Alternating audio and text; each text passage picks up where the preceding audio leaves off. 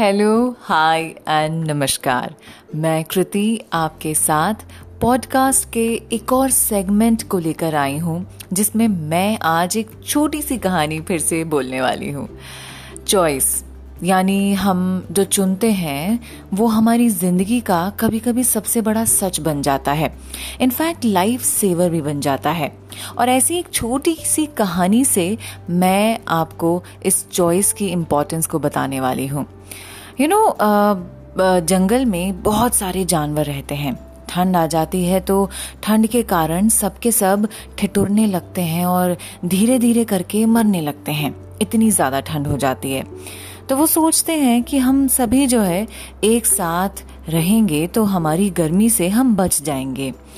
एक साथ रहने का निर्णय लिया जाता है और सब एकत्रित होते हैं एक जगह पे।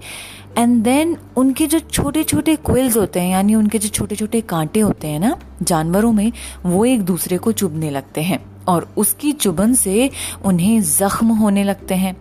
तो फिर से वो दूर हो जाते हैं और जैसे ही दूर होते हैं धीरे धीरे ठंड में एक एक करके मरते चले जाते हैं।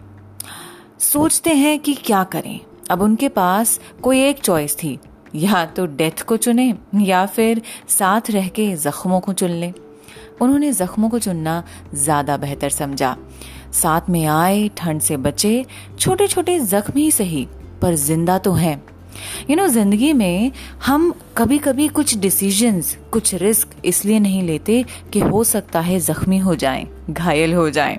लेकिन हमारे अंदर के खुद को हम मार डालें क्या वो सही है? तो इसलिए लाइफ में रिस्क लेना लाइफ में हमारी चॉइस हमारी चुनौतियाँ ही ये निर्णय करती हैं कि हम आगे कैसी ज़िंदगी जीने वाले हैं। तो बस कुछ ऐसे ही और सेगमेंट और ऐसे ही कुछ कहानियों के साथ मेरा और आपका साथ बना रहेगा।